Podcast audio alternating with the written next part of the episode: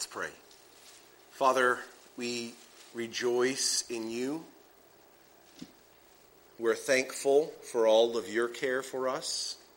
And we're also acknowledging this morning, as we do on a regular basis, and, and we ought to, recognize those mothers that have influenced us.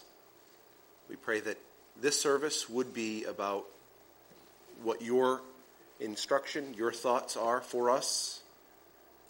Help us to set aside those things that might distract us and allow you to teach us by your Spirit through your word. We pray this in Jesus' name. Amen. So these are these are interesting opportunities as we this is a little loud. As we come to a day like Mother's Day, some have real emotional drain when it comes to Mother's Day, and others have real emotional exhilaration.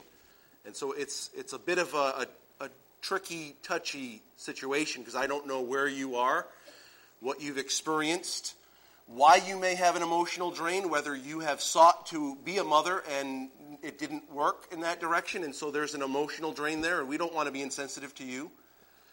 Whether you had a, a poor experience as a child, then you didn't have a mother that nurtured you the way that you would have wanted and that we would have wanted so these are difficult items. I don't know where you're at in this, and so I, I, I, trust that you, you know that we consider you in the midst of that. If you are troubled today in this situation, we are not insensitive toward you, though we, we are sensitive to those who have had maybe other experiences with motherhood, whether being mothers or having mothers that they care greatly for and, and have nurtured them. And so we do celebrate Mother's Day, and we're not ashamed of that, but we also want you to know that we are concerned for you if your experience may be other than ideal. What is a mother? What is a mother? Here's a little poem, so to speak. Somewhere between the youthful energy of a teenager and the golden years of a woman's life, there lives a marvelous and loving person known as mother. A mother is a curious mixture of patience, kindness, understanding, discipline, industriousness, purity, and love. A mother can be at one, t- one and the same time both lovelorn counselor to a heart sick daughter and a head football coach to an athletic son. Hi, Mom. A mother can sew the tiniest stitch in the material for the dainty prom dress, and she is equally experienced in threading through the heaviest traffic with a station wagon. it's a little dated here. A mother is the only creature on earth who can cry when she's happy, laugh when she's heartbroken, and, and work when she's feeling ill. A mother is as gentle as a lamb and as strong as a giant. Only a mother can appear so weak and helpless and yet be the, yet be the same one who puts the fruit jar so tight, uh, cover, fruit jar cover on so tightly, even dad can't get it off. A mother is a picture of helplessness when dad is near, and a marvel of resourcefulness when she's all alone. A mother has the angelic voice of a member in the celestial choir as she sings Brahms' lullaby to a baby held tight in her arms. Yet this same voice can dwarf the sound of an amplifier when she calls her boy in for supper. A mother has the fascinating ability to be almost everywhere at once, and she alone can somehow squeeze an enormous amount of living into an average day. A mother is old fashioned to her teenager. Just mom to her third grader. And simply mama to her two year old sister.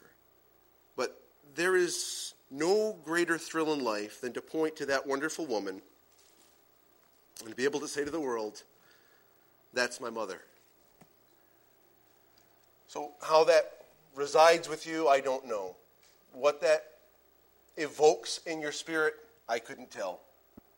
But I do know that this defines, these types of things define some mothers. on another end of the spectrum, I'd like to share with you a little note from Charles Swindoll regarding IOUs. It says, Dear Mom, as I th- walk through my museum of memories, I owe you for your time, day and night. I owe you for your example, consistent and dependable. I owe you for your support, stimulating and challenging. I owe you for your humor, sparky and quick. I owe you for your counsel, wise and quiet. I owe you for your humility, genuine and gracious. I owe you for your hospitality, smiling and warm. I owe you for your insight, keen and honest. I owe you for your flexibility, patient and joyful. I owe you for your sacrifices, numerous and quickly forgotten. I owe you for your faith, solid and sure. I owe you for your hope, ceaseless and indestructible, if that doesn't define a genuine mother. I owe you for your love, devoted and deep. Ephesians 6, please, as we consider God's word in this matter. Ephesians 6, beginning in verse 1. Children, obey your parents in the Lord, for this is right. Honor your father and mother which is the first commandment with promise, that it may be well with you and you may live long on the earth. What's interesting about this passage, and it's only just a portion of our discussion this morning, but it is really a launching point for our consideration. While we live in the home of our mother, we owe them obedience. While we live in our mother's home, we owe them obedience. When we're grown and leave the house, we no longer have this expectation that mommy's going to come by, knock on the door daily, and say, Did you clean your room? Did you take out the trash? Did you eat your vegetables? We don't have this expectation that they're going to come and, and deal with us this way. Be home by 11. No, things change as we get older. And our relationship with our moms changes as we get older. And so, as we get to that side, the, the obedience factor, it, it's different because if you really look at obedience, the way that you should, you should view obedience, it's like, okay, from the time you're born, obedience is, it should be here, and, and it's, it's owed to our parents, and it really should be this steady line. Now, I'm not saying that it is a steady line, I'm sure that it goes all over the map. But, but as far as expectation and right, uh, obedience is one of those things. It should be a steady line. We come to a certain point, and it's like, okay, now it's not obey mommy time anymore. Now it's we're, we're up and we're grown, and now they don't tell us what to do. But there's something altogether different about the concept of honor. When our children are two years old, they can learn to obey us. But they don't know what it means to honor us. Moms, your, two year old, I know you want them to respect and honor you. They don't. They don't know how. So, really, where obedience you want here and can, and can expect here, honor starts down here at the baseline. And it starts to creep up over the course of life. And, and the hope is that while obedience is on this steady stream, the, the chart of honor is always on this upward trajectory to where at age 30, they honor you more than at age 5. And at age 35, they honor you more than at age 30. And at age 40, you see, it, it should be this upward trend. This is what we want to talk about this morning is this concept of honoring our mothers. It's a very practical matter. And it really, friends, it's not optional. Whereas you've grown up and you're out of your mom's house, you no longer have to obey her as such. But the honoring does not stop. The honoring continues. Now, maybe, maybe your actual biological mother is not the one that we're talking about here. It's possible. It's possible you have some other figure in your life that has served you in that capacity to be your mom. And your honor for that person should be ever ratcheting upward. So, as you filter through this and consider these truths, put it in light of that one that is the, the mother that cared for you. Now, it's possible your mother may not have cared for you, but yet you, you know her. And we're not talking about someone, well, I never met my mother, but you know your mom. And she may not have done all the right things. You still owe this honor to her. Hard as it may be to do this. So, this morning, as we consider God's Word and this subject matter of honoring our mothers, we want to look at three ways that we can honor our mothers. The first one is honor your mother with your words. Take a look, please, with me at Proverbs 31. Proverbs 31. These will be very quick bullet points, the first couple of them anyway, as we consider our responsibility to honor our mothers in three ways, the first of which is honor your mother with your words. We know Psalm 30, uh, excuse me, Proverbs 31 is referring to the virtuous woman, at least that's what we've called her. Uh, we find a virtuous woman in verse 10. Her, her worth is far above rubies. And we, we know all the different things. This is like this, this lady is off the charts. She can sew and she can make plow a field and she can go and sell. This lady's all over the place. She, she's, she's amazing. She's kind of like our mother, uh, doing all the things that, that she would have done.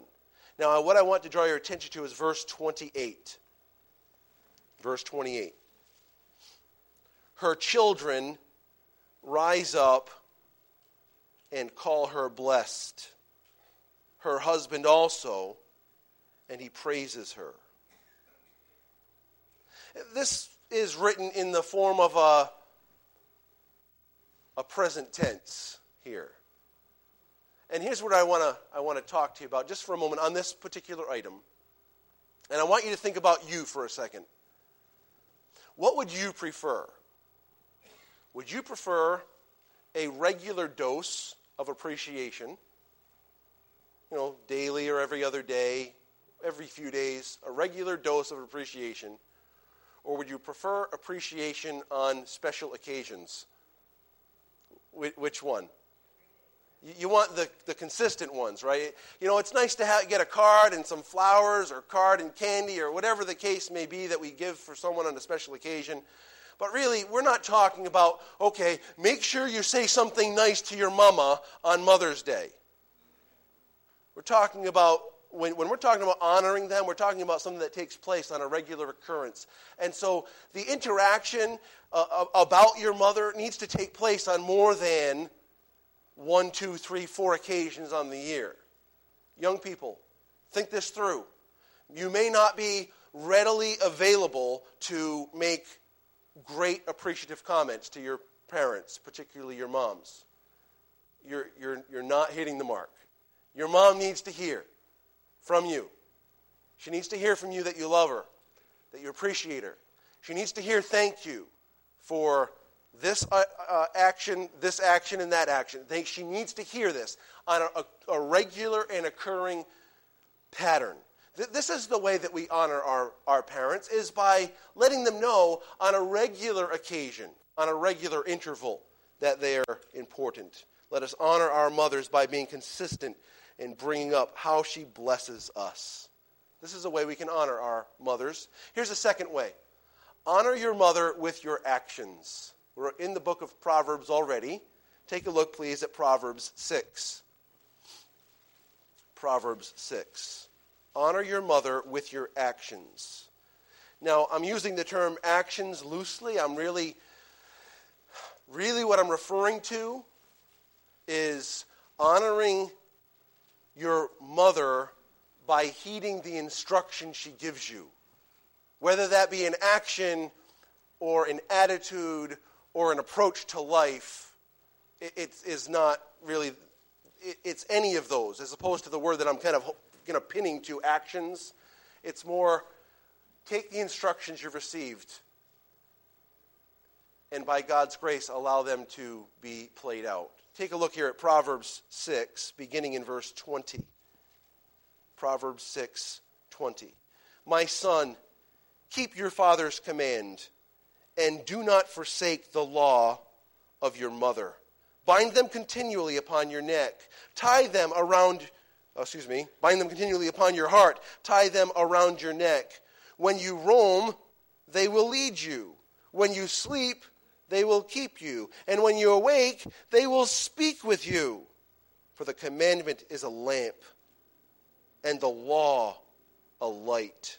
Reproofs of instruction are the way of life. And so we just have this, this very succinct statement Obey your father's command, keep your mother's law, is essentially the idea.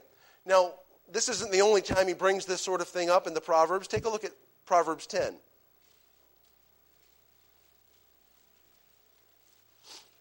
Proverbs 10 and verse 1. It says, The Proverbs of Solomon. A wise son makes a glad father, but a foolish son is the grief of his mother. It's pretty strong, isn't it? Well, unfortunately, it gets worse. Take a look at Proverbs 15 for a moment.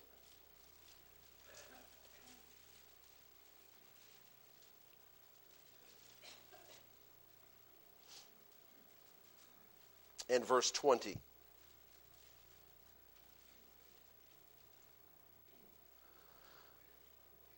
A wise son makes a father glad, but a foolish man despises his mother.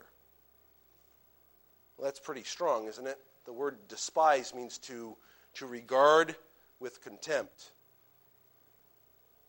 So here's your mom. She's investing in you. She, she wants to give you practical advice on how to live life. She wants you to be a productive person. She wants you to be a fruitful person. She, she wants you to be someone that, that shows up on time that has an orderly appearance, that makes sure that you're not living in squalor. She wants all of these things. She, wants to invest practical life lessons to you. You can honor your mom by, by learning those practical truths. But even better than those productive lessons, there, there are moms, many of our moms, maybe your mom, in addition to these kinds of practical lessons, invested something far greater in you. She probably brought to you the gospel of Jesus Christ. When, when the gospel comes through the voice, through the actions, through the prayers of a, of a mom, that is something that she has laid out for you because that is her heart. Her heart is to give you that which goes beyond being a productive citizen in society, but that which lasts and leads to eternal life. And so, to honor our mothers, we, we need to find the instructions, listen to the instructions, and, and put into practice those instructions. And even more so, when it comes to the gospel, you're, you're, you honor your mom when you are impacted by the gospel. So we're looking at ways we honor our moms. We, we honor them with our words, right? We, we want to we wanna tell them and appreciate them. And we honor our moms with our actions by, you know, taking what they've taught us and, and saying, you know, showing them that we, we learned the lesson. You didn't waste those 8,732,313 words that you said the same th- time over and over again. I actually heard what you said. And see, look, I, am telling my children now, and I'm telling your grandchildren, and, you, and their grand.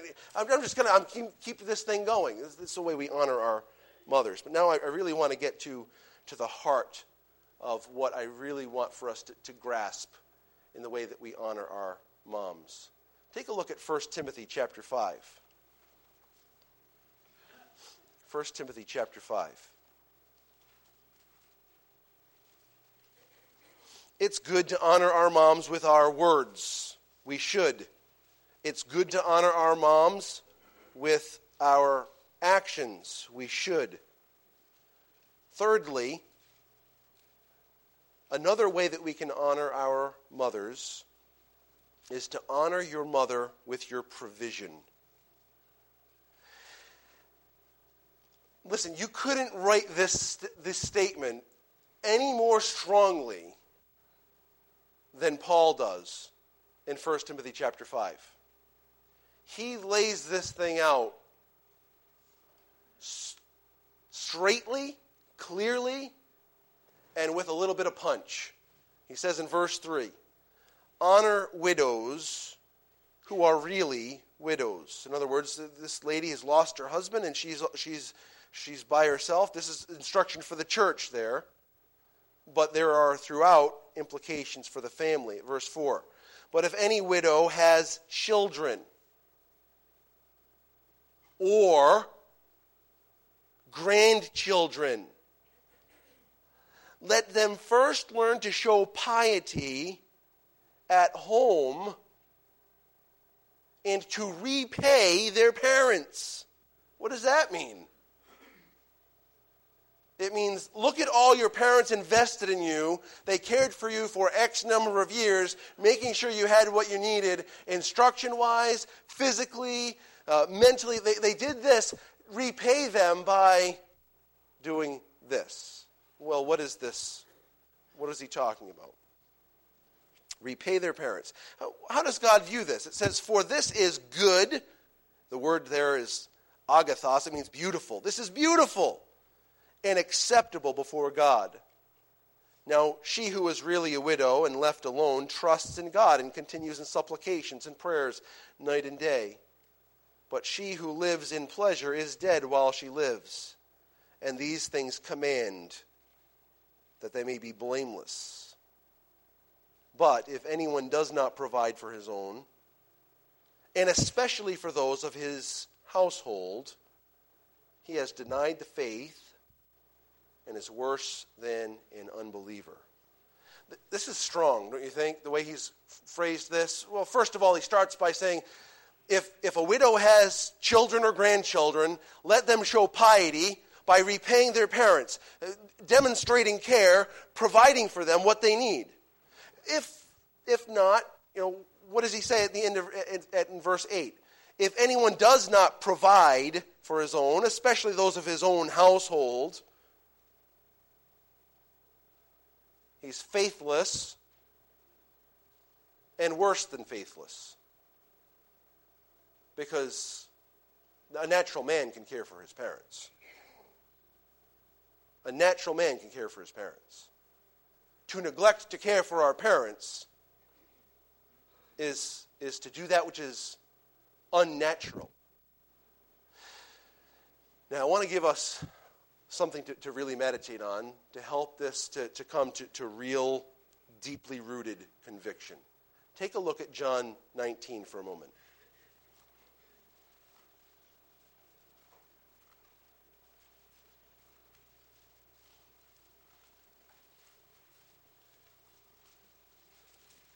This is fascinating. The context of John 19, I'm pretty sure that you're calculating in the chapters, you're thinking, well, we're getting toward the end of John, so we've got to be at least toward the crucifixion. No, we're, we're on the cross. Jesus is on the cross where we're at here. And we recognize the agony. We can recognize only from a, yeah, I heard this information standpoint, because we have never hung on a cross. No one has ever pounded nails through our wrists and feet, and thus we're suspended there with nails up against our bones, bleeding out in the sun, unable to breathe. To speak from the cross is an excruciating, excruciating experience because you're slumped. And to speak, you need breath. So to speak, you'd need to actually put all the pressure where all those points are in the wrists and in the feet, and you come up and you gasp for breath, and you have enough breath, and you can say something. Jesus spoke seven times from the cross, and one of the times he spoke directly directly deals with what we're talking about. One of seven times that Jesus spoke from the cross, he's hitting on this subject. That's fascinating.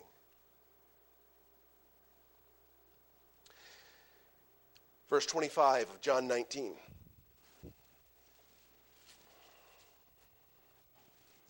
Now there stood by the cross of Jesus his mother and his mother's sister, Mary, the wife of Clopas, and Mary Magdalene. When Jesus, therefore, saw his mother and the disciple whom he loved standing by, he said to his mother, Woman, behold your son. And then he said to his, the disciple, Behold, your mother. And from that hour, that disciple took her to his own home. Jesus had brothers. Mary had other sons. And he could only entrust his mother to someone he knew would care for her wholly wholly. The other boys could have taken care of her physically, but they had to that point rejected Christ, and John could take care of both physical and spiritual. Now, think about this. Jesus was providing at that moment for Mary's deepest need. While he hung on the cross, he was dealing with her deepest need, her salvation. He was paying for her sin as he hung on the cross. He was caring for her. He was doing the best thing. And yet, in the midst of doing the best thing, taking care of her deepest need, he also took care of practical, necessary, other elements of her need. This is just fascinating. He's dealing with her deepest need, and yet in the midst of it, he deals with her temporal need. Are there any implications, friends? There have to be implications. That as, as we're looking toward the future with our parents, that we care for them and provide for them, and we don't abandon them in their need. Jesus was was paying for her sins and yet caring for where she'd live and the nurturing of her being. Interestingly, again, this, I find this fascinating because we're, we're talking about the God man. Is Jesus the creator of the world? Yes. Is Jesus the uh, sustainer of the world? Yes. Is Jesus the sovereign over the universe? Yes. Could Jesus, of his own accord, make sure that Mary's needs were met?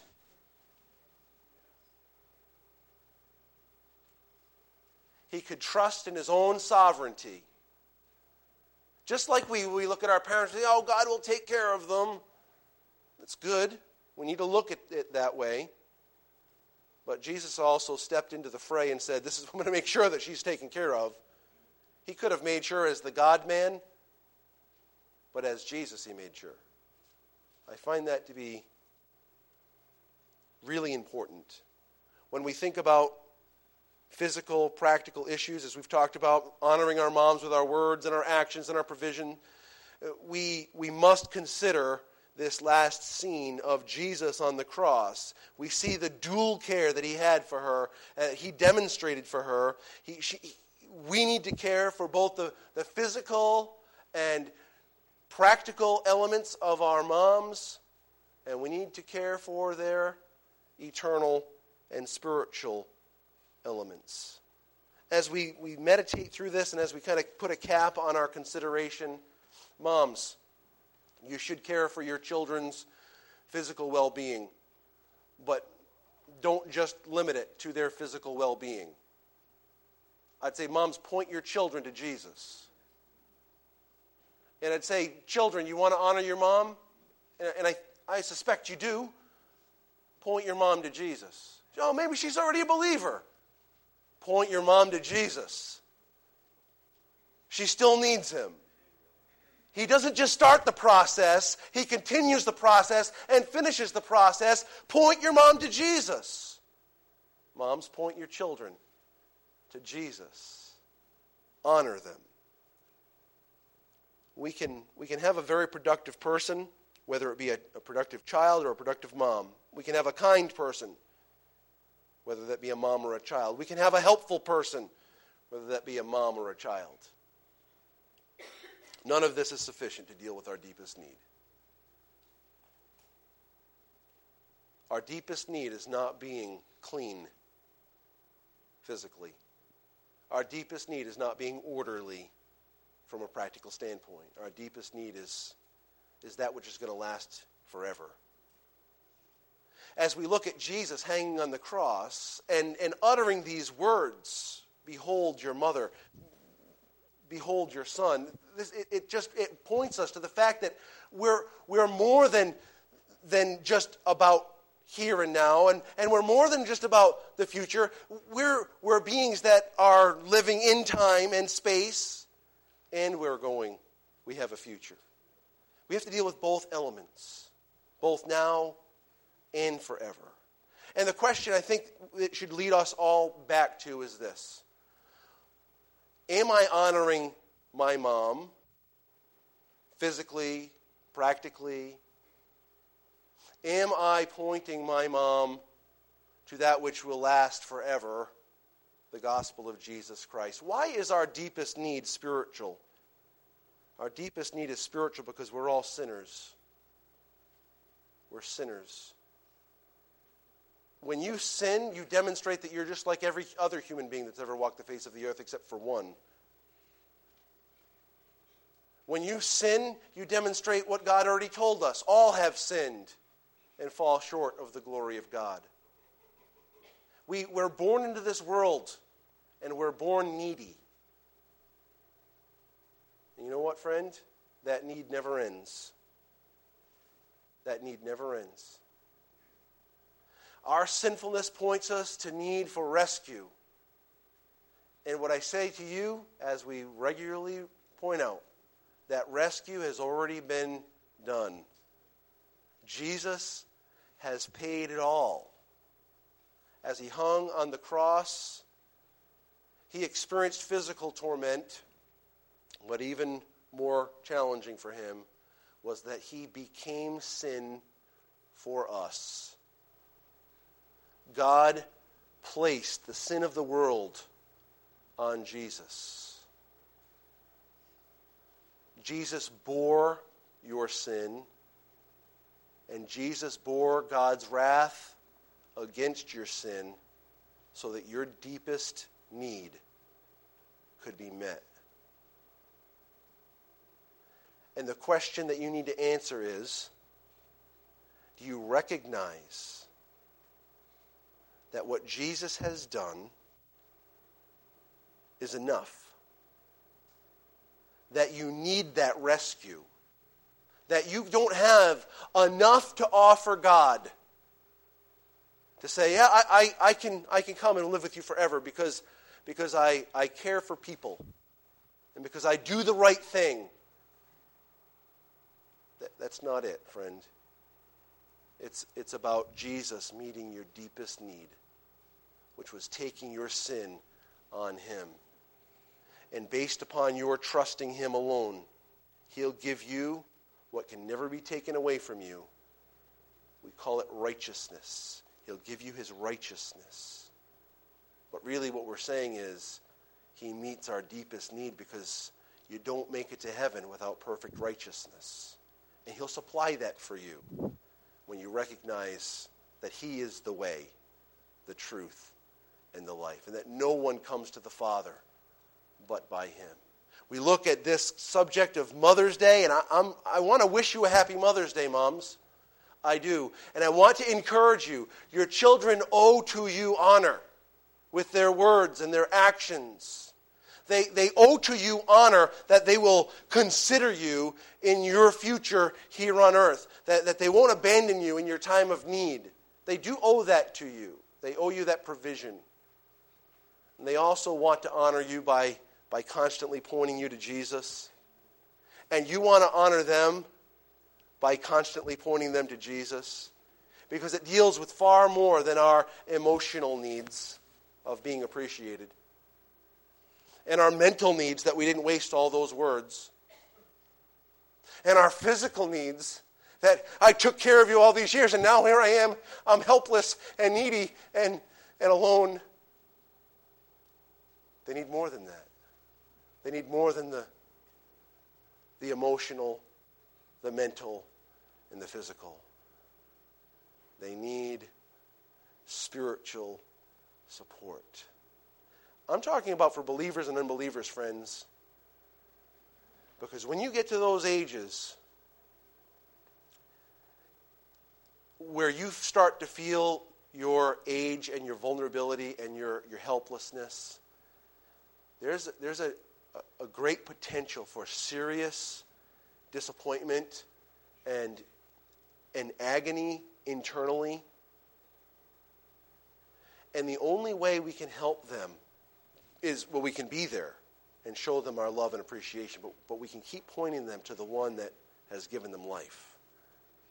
That's the greatest support you can give. Point them to Jesus, whether they're believers or unbelievers.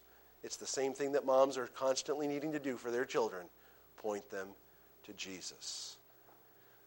Let's pray together. Father, as we think of